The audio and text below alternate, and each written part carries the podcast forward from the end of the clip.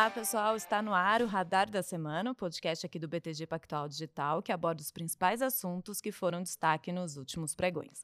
Eu sou Marcele Gutierrez. Olá, Marcele. Eu sou Gerson Zanorenzi. Muito feliz aqui em estar de volta aqui ao Radar da Semana, essa quinta-feira. Mercado novamente muito agitado e trouxemos uma turma de peso para comentar com a gente aqui o que nos espera até o final do ano. Isso mesmo, Gerson. Então, aí, uma semana difícil, né? Ontem o Ibovespa chegou aos 102 mil pontos, o nível mais baixo de 2021, e essa piora aí ocorre em meio às incertezas sobre o cenário fiscal do Brasil, com PEC dos precatórios, promessas do governo de oferecer um reajuste salarial para os servidores públicos. Então, nossa primeira convidada aí para dar todo esse cenário, esse panorama do cenário macro, é a Stephanie Birman, sócia estrategista aqui do BTG Pactual. Olá, Stephanie. Oi, Marcele, obrigada pelo convite, que bom estar aqui de novo. Obrigada. E o outro assunto que chamou atenção aí nas últimas semanas foi a derrocada das ações das varejistas, como Magazine Luiza, que caiu mais de 30% em apenas uma semana. Então, para falar deste setor, a gente está hoje aqui com Luiz Temporini, que é analista de ações aqui do BTG Pactual Digital. Tudo bom, pessoal? Sempre um prazer estar aqui com vocês, bater um papo aí. Boa, vamos lá que tem bastante coisa para a gente conversar, né? É, vamos começar com o cenário macro, Gerson, aí para dar esse panorama. Que, de novo, né, é o que tem impactado o preço, né? A gente passou agora por uma temporada de balanço que foi até razoavelmente positiva, né? A gente está até falando isso, um pouco sobre isso, mas o cenário macro está tão pesado que realmente acaba anulando qualquer chance de, de retomada e a gente vê aí a bolsa sofrendo um, um outflow aí grande né, de fluxo. E aí, é, pedir para a Stephanie explicar um pouquinho aí o que, que piorou. Né? A gente já fez um podcast recente com você, né, Stephanie? A gente realmente tinha essa visão mais delicada para o cenário fiscal brasileiro, mas parece que a gente ainda consegue intensificar mais ainda né, a cautela, né? Eu acho que até é, nesses últimos dias, eu diria até que menos o fiscal, mas mais até a inflação tem sido um grande tema. Porque se a gente olhar, desde a última reunião, por exemplo, do Copom, as expectativas de inflação para 2021, 22 e 23 elas continuaram subindo. Eu acho que o principal aqui é o 23, né, que parece tão longe, mesmo assim os analistas estão revisando para cima, já está acima da meta. E aí eu acho que a pergunta que fica é: Poxa, nesse, nessa deterioração é, das expectativas de inflação, será que o Banco Central vai ter que acelerar de novo o ritmo da taxa Selic? É, na última reunião do Copom, eles deixaram aberta a discussão de uma eventual aceleração, ou aliás, de uma aceleração maior do que foi de 100 para 150. E desde lá o cenário piorou. Hoje, quando a gente roda os modelos do Banco Central, na nossa avaliação, é, é, nos parece inconsistente eles manter, eles mantiver, se eles mantiverem o pace de 150 pontos base é, para chegar no objetivo deles, que é trazer a inflação do ano que vem para a meta. Então a nossa avaliação é que tem uma chance aí relevante de eventualmente eles precisarem acelerar para 175 pontos base. E aí quando você coloca na conta, né, a gente tinha 12,5 de, de Selic final para o ano que vem. Se vai, por exemplo, se ele acelera para 175 e mantém esse pace até o final, até março, a gente está falando de uma Selic de 13%. Aí o Gerson perguntou do impacto na bolsa, porque a gente vai revisando a inflação para cima. É claro que não é um fenômeno só no Brasil, no mundo também as inflações estão vindo mais altas, mas são juros mais altos, crescimento menor, e aí fica um cenário realmente mais desafiador. É, até o ponto que o Roberto Campos já comentou nessa semana, que realmente o Brasil importa muita inflação, né, que realmente está sendo um movimento de inflação é, global, mas você levantou um ponto bom, né? Porque realmente a bolsa é a expectativa, né? Você aí tem uma expectativa de juros mais salgados, vamos dizer assim, e aí impacta direto aí no mundo do temporine, que o varejo é um setor muito sensível à, à, à inflação e direto na atividade, né? Com certeza, acho que esse é um dos grandes pesos hoje para as ações aqui, não só aumento taxa de juros em questão de valuation, mas o peso em cima de inflação para principalmente para e-commerce ali em eletrônicos que está muito pesado é, ou até na, na, expectativa de consumo do, das pessoas né quando a gente olha para baixa renda etc tanto que o banco quando tem dado é, sugestões aqui de ações a gente tem olhado muito para alta renda né? Tipo Marezo por exemplo que vai acabar sofrendo um pouco menos com isso. Então isso tem impactado diretamente aqui nas ações do varejo como um todo e, Stephanie, você falou aí desse ritmo de aumento da taxa de juros. Você acha que já nessa reunião de dezembro aí a gente deve ver um aumento de 1,75 ou ainda não? Eu acho que se eles deixarem, é uma discussão que eles vão ter. Ou eles vão alongar o horizonte de, de alcance, vamos dizer assim, da, da, da, da projeção deles, passando de 2022 para 2023, algo nesse sentido. Porque se eles mantiverem o 2022, na nossa avaliação não é mais consistente com 150, eles teriam que acelerar. E eu acho que essa discussão, ela vai ser a discussão da próxima reunião. A, a discussão é de dezembro mesmo.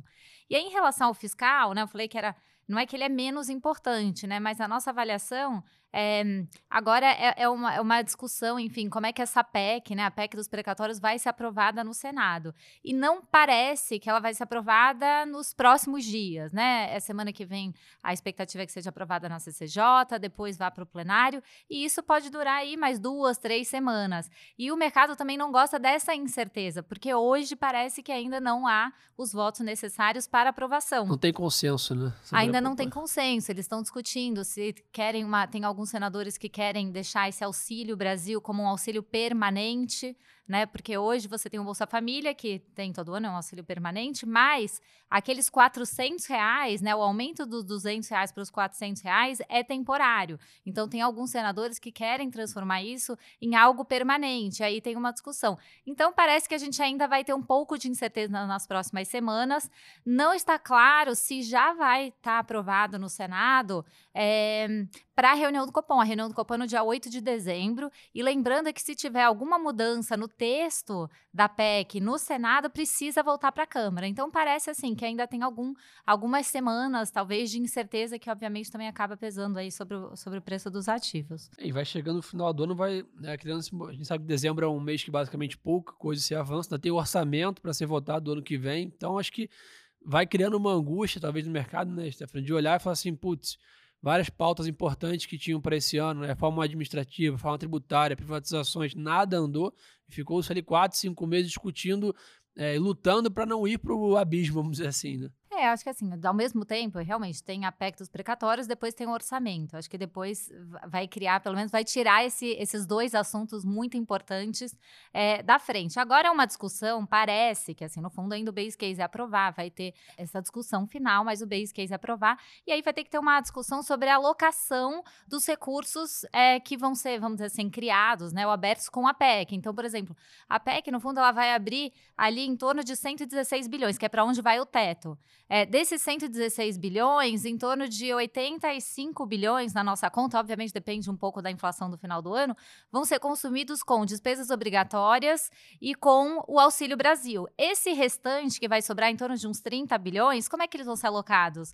Aí tem a desoneração, é, que são mais 5 bi, tem Vale Gás, é, e tem a questão do, do reajuste que o, o, Bolsonaro falou. Então, ainda vai ter essa discussão aí de como alocar esses recursos, que é algo que também acho que vai gastar aí os próximos, acho que até o final do ano, que é quando precisa ser realmente aprovado o orçamento. Que basicamente ano que vem, o ano de eleição, né, não dá para ter é, expectativa talvez de ter grandes avanços em outras pautas, como privatizações e companhia, né? Parece, realmente, parece difícil, né? O que as pessoas falam, os analistas políticos falam o seguinte, ano de reforma é o primeiro ano do mandato, segundo no máximo, depois fica, obviamente, mais, mais difícil. Há algum prazo, assim? Vocês têm um cenário, assim, de que tudo deveria andar até fevereiro, até março? Dá para ter alguma ideia? A avaliação é o seguinte, olha, a PEC, realmente, ela precisa ser aprovada até o final do ano para começar a pagar esse Auxílio Brasil já nesse ano, para não entrar na questão do ano eleitoral. Aí precisa ser aprovado o orçamento. A nossa avaliação é que é um pouco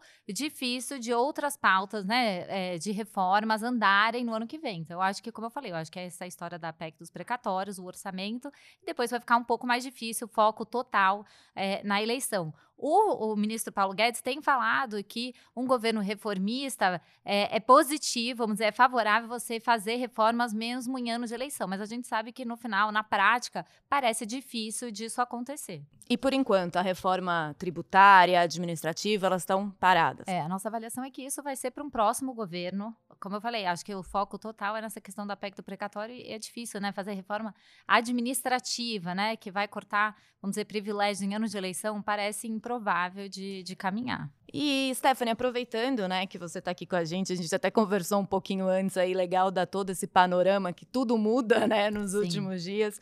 Queria ver sua visão um pouco aí dos, da atividade econômica. A gente viu nessa semana aí saíram alguns indicadores. O IBCBR, né, que é considerado aí uma prévia mensal do PIB, ele caiu 0,3%. Tam, também saiu a pesquisa mensal de serviços, que recuou 0,6%, que foi uma surpresa aí, né? Ninguém esperava essa queda.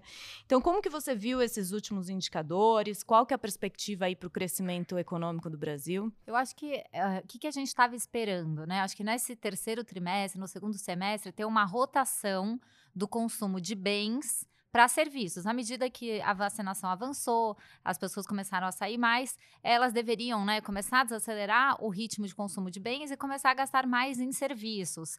De modo que no PIB isso seria até positivo, dado que serviços também têm um, um peso maior. No entanto, o que, a gente tem observado? Olha, a desaceleração no consumo de bens de fato tem ocorrido, em parte até pela própria inflação.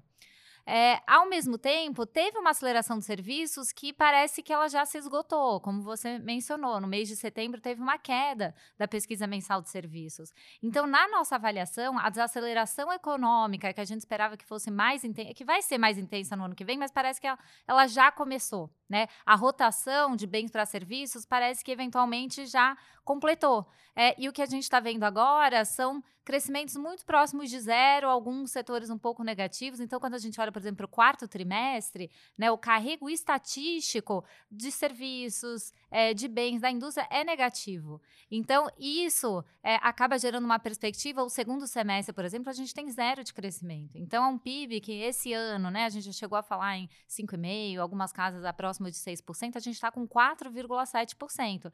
Então, é um PIB é, forte né, para os padrões do Brasil? Sim, mas ele, alguns meses atrás, como eu falei, era algo muito é, acima de 5%. E aí, para o ano que vem, né, quando a gente coloca essa perspectiva de um segundo segundo semestre mais fraco, a gente vê que o carrego do ano que vem é zero ou negativo, a gente está com um crescimento de zero.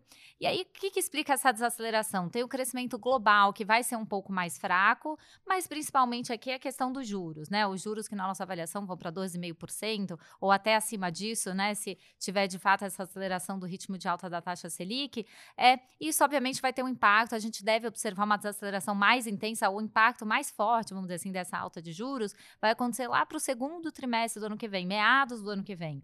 Então, realmente é uma perspectiva de um.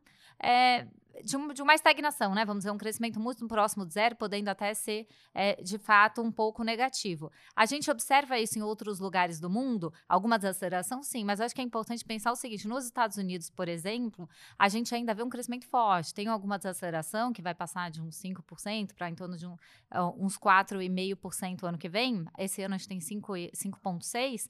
É, mas ainda é um crescimento muito forte, né? Então, a nossa avaliação, que é um outro ponto também que a gente tem que adicionar aqui no nosso cenário de Brasil, é que os Estados Unidos, com esse crescimento forte, uma perspectiva positiva, e com a inflação alta, que a gente fala que a inflação aqui vai terminar em 10 mil por cento, mas nos Estados Unidos está em 6 o CPI, Sim. né? Então, quando a gente olha isso, o Fed, do Banco Central americano, também deveria começar a reagir mais rápido, a subir a taxa de juros mais rápido também do que está precificado aí no mercado. Acho que é isso que eu até queria te provocar, Stefano. Acho que no último podcast, né, eu lembro que a gente conversou bastante sobre essa, esse ciclo né, de altos juros nos Estados Unidos. Aí você comentou que o mercado talvez está um pouco é, pensando, provocando o Fed, ele não teria que antecipar esse ciclo para o final do segundo, primeiro tri, segundo tri.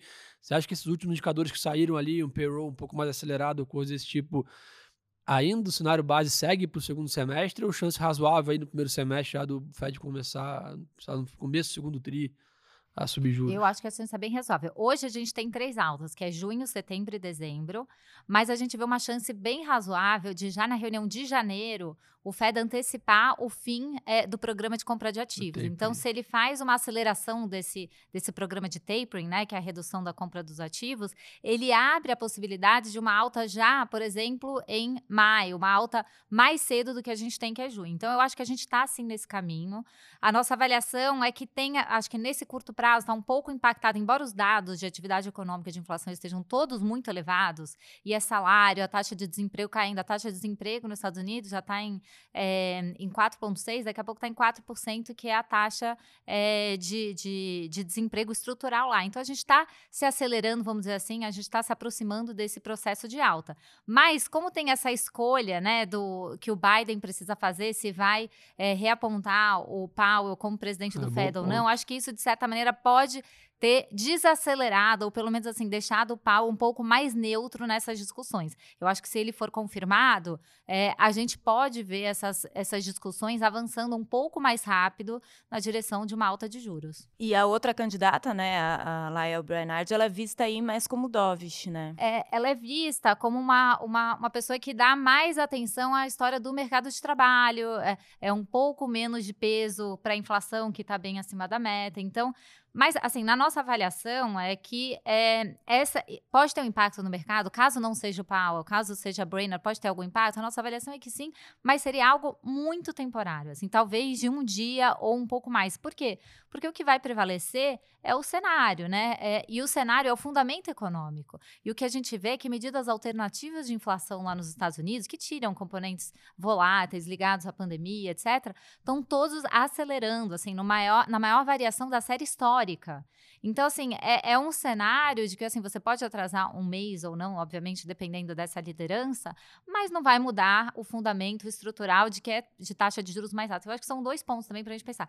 Um foi o que a gente falou, que é subir antes do esperado, né? E o outro ponto é o tamanho do ciclo de juros. O mercado, ele, ele não consegue, ele acho que ele precifica em torno de umas cinco ou seis altas nos próximos dois anos, né? Até o final de 2023. A nossa avaliação é que isso é muito pouco. A gente tem sete altas, é, e a nossa avaliação é que o risco é para que, seja, é que sejam mais altas. Né? A gente vê o ciclo, hoje, quando a gente roda é, os, os modelos, enfim, de regras de política monetária para os Estados Unidos, as regras de Taylor, apontam que a taxa deveria estar em 3%, alguns um pouco Sim. mais, um pouco menos. E o mercado vê é, esse ciclo ficando ali abaixo de 2%. Então, a nossa avaliação é, é, que tem também essa, essa questão, assim, que o ciclo vai ter que ser muito mais alto, porque a gente está chegando no pleno emprego, tem muito estímulo, com a inflação inflação muito elevada. E a única de maneira. um pacote novo de um trilhão de dólares. Exatamente. A única maneira de você equilibrar essa questão da demanda com a oferta é tem que desacelerar a demanda. Né? Porque a, oferta não vai mudar no curto prazo. Então, é, precisa realmente de, de mais juros. Legal. E, Stefano, para a gente fechar o cenário global aqui, acho que é um ponto também que a gente sempre discute aqui. Queria entender um pouco a visão de vocês sobre a China, né? Acho que é o, também tem sido um grande vulcão aí de volatilidade no mundo. Hoje, mais um dia aí, minério de ferro caindo mais 5%. Né? Isso com certeza impacta bastante a gente aqui como país emergente. É, e aí acho que vocês enxergam alguma luz nesse fim do túnel aí, ou realmente né, essa volta da China vai continuar? É, porque realmente o mercado sempre fica, não, acho que é, é, momentâneo, né? Vai ser um soft landing e tal, mas continua machucando, vamos dizer assim, os ativos, essa preocupação com o setor imobiliário da China e companhia, né? É, a nossa avaliação é que, obviamente, os riscos são do lado negativo, são. Mas, se a gente olhar nos últimos dias, o governo tem dado cada vez mais sinais de flexibilização do setor imobiliário. Né? Já começou a permitir a emissão é, de ABS, né, que são os ativos lá backed securities. É, começou também a flexibilizar um pouco daqueles three red lines, né, que, são, que eram as medidas, enfim, de restrição do setor imobiliário. Então, a nossa avaliação é que, assim, há riscos, obviamente, negativos? Sim, há riscos. Mas a gente começa a ver a, a, cada vez mais, né, cada dia alguma medida, alguma medida pequena, mas no sentido de flexibilização. Então, é, é um risco para frente, sem dúvida, mas a nossa avaliação não é o principal risco. A gente acha que o risco realmente está muito mais ligado a essa eventual reprecificação da curva de juros americana do que é, do, do, da China, que no final das contas a gente sabe que o governo é se ele quiser, é uma questão da, da, escolha dele, né? De ser um pouco mais rápida essa flexibilização ou não. A gente não acha que o governo quer mudar, o governo chinês quer mudar a direção de desaceleração, vai ter realmente um crescimento menor no ano que vem, mas a gente não vê nenhuma grande, vamos dizer assim, Bolha. é, não é nem isso. A nossa avaliação é que a, as medidas estão sendo tomadas lentamente para evitar realmente uma desaceleração mais, mais intensa. Legal. Tá? Inclusive, se a gente olhar para o preço do, do minério, é, no curto prazo, até eventualmente as Olimpíadas de Inverno, que acontecem em fevereiro do ano que vem, ainda pode ter um, algum tipo de pressão, porque não tem jeito, o governo chinês acaba se preocupando com a questão Poluição, é, de tudo. poluição, então pode manter realmente a produção de aço em níveis mais baixos, mas é, a, a nossa avaliação é que a partir ali do segundo trimestre, a China vai voltar acelerar, vamos dizer assim, e, por exemplo, esse preço do minério também pode voltar a subir. Tá? Então, a gente acha que é uma história um pouco mais de curto prazo, no médio prazo a gente continua é, otimista. Show. E eu queria acrescentar uma pergunta aqui, Claro. Stephanie. A questão do petróleo, né? O- a alta dos preços aí é um dos, dos efeitos da inflação. A gente está vendo aí notícias nos últimos dias de que China e Estados Unidos conversam para liberar as reservas estratégicas. Como que vocês estão vendo essa questão aí da alta? É uma questão bem importante. A nossa avaliação é que, de fato, está crescendo essa, essa pressão. E se ela, de fato, acontecer, os Estados Unidos, normalmente, eles não vendem sozinhos. É normalmente alguma, é, alguma ação coordenada. Se isso acontecer, tem algo, pode ter algum impacto no curto prazo? Eventualmente, você trazer o preço do petróleo, que hoje já está em 80 dólares para 75 dólares? Sim. Mas a nossa avaliação é que isso é de curto prazo. Por quê? Porque a pressão não tem investimento no setor de óleo e gás nos últimos anos. Então, não vai mudar de um dia. E não tem uma perspectiva de ter uma, um, um aumento desse investimento. E a demanda segue muito forte por conta de todos os estímulos. Maior crescimento global nesse ano, o ano que vem desacelera, mas ainda é um crescimento forte. Então, a nossa avaliação é que pode ter uma, algum alívio de curto prazo, mas o cenário de médio prazo ainda é um cenário de pressão. A gente vê os preços na- no fundo do, do petróleo subindo, né? Mais altos do que 80 dólares, mas no curto prazo, de fato, pode ter algum impacto por conta dessa eventual ação coordenada para vender as, as reservas. Tá? Então, esse cenário ainda de preço de commodities, na nossa avaliação, que devem seguir elevados por conta desse, desse desequilíbrio né, entre oferta e demanda. Legal. Bom, Temporina, a gente conversou um pouquinho antes, né, nessa semana até, eu chamei ele ali e falei assim, o que que tá acontecendo com as varejistas, o que que acontece com o Magazine Luiza, Via tal, e você também me deu uma explicação, assim, esse cenário geral, né, alta da inflação de eletrônicos. Então, assim, para a gente partir para esse papo, Temporino, o que que acontece, né, como já falei no início, Magazine Luiza caiu mais de 30% aí em uma semana, Via, que é a antiga vare... Via Varejo, cai mais de 10%.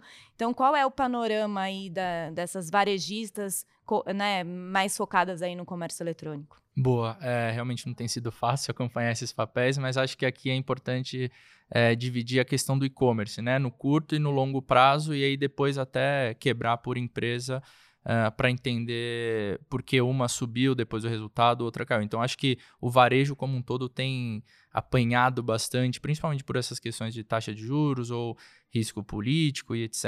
Pressões inflacionárias também aqui acabam pesando bastante sobre os papéis, mas quando a gente olha para o e-commerce, acho que assim o curto prazo ele tem uma questão de desaceleração, né? Então ano passado você teve um crescimento muito forte no e-commerce, o que seria praticamente impossível você bater esse ano. Então não é que a gente deixou de gostar do e-commerce ou que seja uma mudança estrutural. A gente acha que é e que a- o canal online vai crescer muito no Brasil até 2025. Mas quando a gente olha para os resultados de curto prazo, você tem essas pressões né, maiores, você tem uma competição maior, não que um Shopee ou, ou qualquer outra empresa entre já nos níveis de serviço que tem uma Magalu, ou a Via, ou um Mercado Livre, por exemplo, mas você deixa mais cara a competição, né? Porque hoje é um, hoje a disputa que, que pesa sobre as margens é muito a questão de sortimento, de aumentar tráfego de, e, e tornar esse tráfego mais sustentável, né? Então você está gastando para o seu ecossistema se tornar sustentável a ponto do cara entrar lá, pegar um empréstimo, comprar um tênis na Netshoes e comprar um fogão e etc. Então você quer que esse cara venha automaticamente para você sem você ter que gastar muito com isso.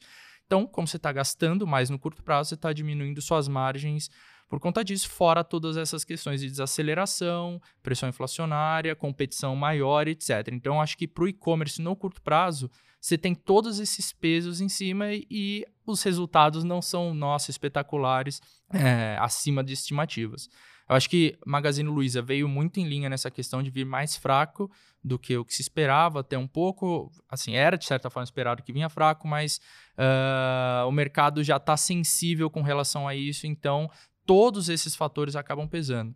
Acho que Americanas, né, veio, ficou um pouquinho melhor depois do, dos resultados, uh, porque mostrou certa recuperação, tá? Gradual ainda, veio em linha com as estimativas, mas a, a recuperação gradual é importante para um papel que já vinha sofrendo por conta da reestruturação recente, né? Então, acho que por conta dessa leve melhora que o mercado já esperava e a Americana ser uma potencial vencedora no longo prazo desse setor, né? Que a gente vê potenciais vencedores aqui, é, não é todo mundo que vai ganhar dentro desse mercado, é, acaba ajudando na visão do papel que também já estava sofrendo bastante em questão de valuation, era uma das era bem descontada em relação a Magalu, por exemplo, ou ao Mercado Livre, que é a nossa top pick aqui.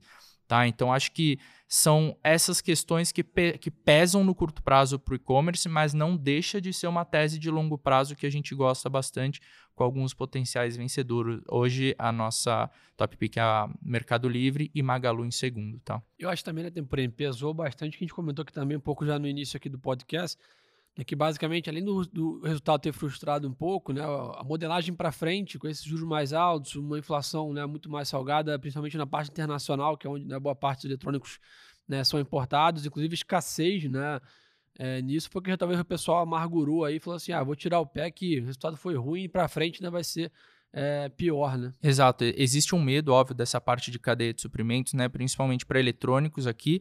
A, as varejistas, as maiores aqui, estão bem estocadas, tá? Então não vão ter problema em Black Friday, Natal. Mas o medo fica para os próximos trimestres do ano que vem, né? Aí já tem um pouco mais de dúvida, elas tem, sempre tentam se preparar para isso mas obviamente é uma questão que pesa bastante aqui, fora a questão, e aí, inflação mais alta, você acaba tirando um pouco, tirando não, você, pouco não, você tira o poder de compra, né? Então, se esse consumidor já, já comprou bastante ano passado, quando acelerou muito, por exemplo, agora ele tende a mudar o consumo dele para outra coisa, que ele vai poder voltar a fazer, ir para serviços, por exemplo. Então, essa desaceleração aqui tem, tem pesado bastante. E essas dúvidas também sobre cadeia de suprimentos. Inclusive, né, tem se falado muito aí de um risco razoável de ruptura aí no final do ano, né? De falta de produtos aí de presente de Natal, junto com a Black Friday começa agora aí semana que vem. É realmente essa questão da, da, da oferta aí nessa parte está bem até estava lendo matéria sobre containers, etc. Tá, tá bem complexo, né? É, acho que assim, foi uma questão bastante levantada com as empresas, tá? Principalmente na parte ali, quando a gente fez prévia é, com eles, a, era uma das dúvidas que a gente levantava do tipo, vai faltar produtos? Qual é a expectativa de vocês? Mas as grandes, pelo menos, não só aqui de e-commerce, mas vestuário também, por exemplo. Vestuário você tem muita produção interna, né? Então acaba pesando menos. Mais para e-commerce, todas estão bem estocadas para Black Friday e Natal, tá? Acho que é menos uma questão no, nesse curto prazo. Acho que outras questões estão pesando mais do que isso. Mas como eu disse, quando a gente olha um pouquinho mais para frente, próximos trimestres, se isso não se ajustar de certa forma, acho que pode, pode acabar pesando mais ainda nos papéis. É, foi um pouco que a Stephanie comentou também, né? Olhando para o ano que vem, um PIB de zero, né? E que é um setor, aí o pessoal olha talvez bancos, né? Próprio setor né, de seguradora ou até commodities, talvez vê mais upside ali num, num flow ali acaba realocando. Né? É o custo de oportunidade, né? E é importante lembrar que o pessoal vem nos últimos dois anos muito alocado em varejo, né? Desde a época da pandemia, essa questão do e-commerce, etc., aí do Magalu e companhia. Então, o pessoal vinha carregado, né? Desse tipo de papel, né? É, e agora você acaba tendo que ficar mais seletivo, né? Acho que a nossa visão aqui é essa seletividade para o curto prazo é, para o varejo, óbvio, como o varejo acaba tendo muitos subsegmentos, né? Pet, material de construção, alimentos, etc. Você tem que ser mais seletivo. Então, como eu falei lá no começo, né? Arezo, por exemplo, é uma tese que a gente gosta agora porque a exposição alta renda, com o segmento discricionário voltando com o consumo que estava um pouco mais travado, né? Então é uma tese que a gente olha e tem mostrado, tem dado resultados, né? O terceiro tri veio muito bom, principalmente quando a gente considera a reserva ali, e é uma empresa que tem olhado para esse lado de M&A e não que a gente coloque necessariamente potenciais M&As nos números, mas são teses que a gente tem olhado com um pouco mais de tem sido bem mais seletivo, entendeu? Marezo, um grupo Soma, até menos líquidos como Track and Field, por exemplo, que é essa exposição à alta renda na veia, né? E Temporini, qual a gente já falou um pouco aí, né? Tem Black Friday na semana que vem, no dia 26, Natal chegando. Qual que é a perspectiva aí para esse quarto trimestre com esses grandes eventos aí do comércio? Boa, acho que assim, Black Friday e Natal, como eu falei, acho que questão de dúvidas que o mercado tinha com relação à cadeia de suprimentos não vai ser um, um ponto aqui, tá todo mundo muito bem estocado. É, óbvio, você pode ter essa, talvez um consumo menor do que o esperado, principalmente por conta dessas questões inflacionárias é, e questão de renda, etc., principalmente para as empresas mais expostas a isso, mas as como eu falei, mais expostas à alta renda podem ir muito bem nesse cenário é, e, ter, e ter bons números aqui. Eu acho que alguns pontos para o varejo como um todo que a gente tem olhado é, são quatro tópicos aqui, né? O primeiro é a questão da desaceleração do e-commerce, né? E aí você pode ter custos de oportunidade melhores em outros segmentos, né? Você tem uma questão do ritmo de recuperação dos segmentos discricionários, e aí vestuário, calçados, por exemplo, que sofreram bastante.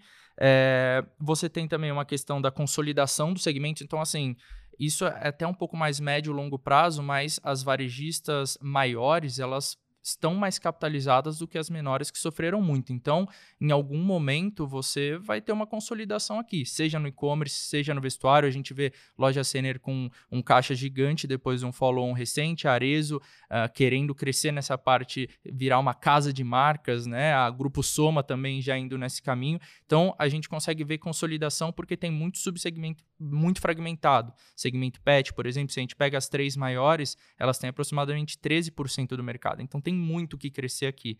Né? E acho que um, um, último ponto aqui é a questão de como vão ser segmentos que foram bem ano passado. Material de construção, alimentos, o próprio segmento pet, né? que acaba tendo um player só, então você tem um valor de escassez aqui também. Então acho que são esses quatro pontos que a gente tem olhado para o varejo como um todo. Além dessa questão de Black Friday e Natal, como eu já falei, que talvez problemas de cadeia de suprimento não sejam um grande problema aqui, tá? Temporini, queria voltar um pouco, em um ponto, a gente já falou um pouco ali de Americanas, né, que ela estava descontada. O que, que aconteceu ali quando teve a reestruturação, né, que teve a mudança de B2W para Americanas SA? O, o, papel sofreu bastante naquela época, o mercado não entendeu, realmente não foi uma operação boa. O que, que houve? Ali? É, acho que foi esse o grande ponto, tá? E aqui conversando até com o nosso time do institucional, a visão deles de lá é também isso. Aqui do lado do varejo, os investidores não entendiam muito bem como tinha ficado essa estrutura e aparentemente pelo lado do institucional também. Então, quando você acaba tendo essas dúvidas dentro de um cenário do e-commerce que já vinha considerando desaceleração e etc, e a, e a Amer agora, né, mesmo que antes era B2W, você tem a questão, pô, como vai ser todas essas sinergias, a demora para isso virar operacional, né, com as lojas físicas ali funcionando de uma maneira multicanal, que é uma grande questão hoje no e-commerce é, de você poder usar as lojas físicas. Então, foram vários pontos né, que pesaram aqui sobre o papel. E aí o mercado falou: bom, como que. O mercado queria que já fosse unificado tudo de uma vez, né? Você não ficasse com os ativos LAME 3 e LAME 4 ali, não operacionais, né? Com desconto de holds, etc., que tem muito aqui. Então, pesou bastante, tanto que recentemente, quando foi anunciada a reestruturação, que tudo seria unificado e você vai ter uma listagem fora, né, segundo a empresa, o papel andou, né? Esse desconto de hold, holding foi sumindo e, e, o papel se valorizou e aí com os resultados do terceiro TRI melhorou um pouco mais, mas o papel ainda está dentro do e-commerce, né? Que está sofrendo tudo isso, mas obviamente eles entenderam que não foi o que o mercado esperava nem queria, que não era a forma mais, vamos dizer, organizada de ficar e foram se reestruturando desde que anunciaram lá em abril aquele formato que ninguém entendeu muito de cara. Com certeza isso pesou bastante, tá?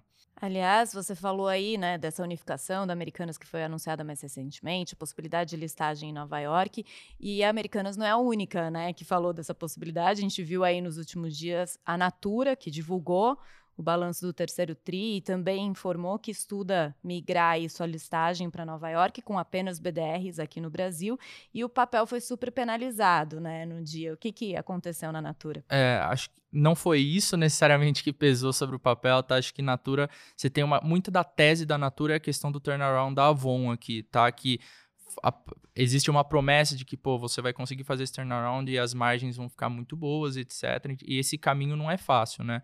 É, e, e, como a empresa, ela no curto prazo já não tem muitos triggers para o papel ter upside, então já se imaginava ele ficar de lado. Né? E aí você vem com resultados, por margens ruins na Avon, margens ruins na Natura, é, principalmente aqui no Brasil e etc. Então, e aí você tem a questão da empresa, além de ter anunciado isso, ela postergou o guidance de margem EBITDA pro, de 2023 para 2024. Então, assim, a, a tese que já era longo prazo, você postergar para mais longo prazo ainda, você acaba deixando a história não tão boa no curto prazo e nem tão boa no longo prazo. E aí, é, o custo de oportunidade aqui para outras teses que talvez estejam mais não garantidas, mas um pouco mais organizados ou que o mercado consiga olhar de forma mais tranquila e entender um pouco melhor isso, é, acho que acaba, num cenário volátil para os papéis de varejo, acaba pesando muito sobre a natura, que foi o que aconteceu no dia, né?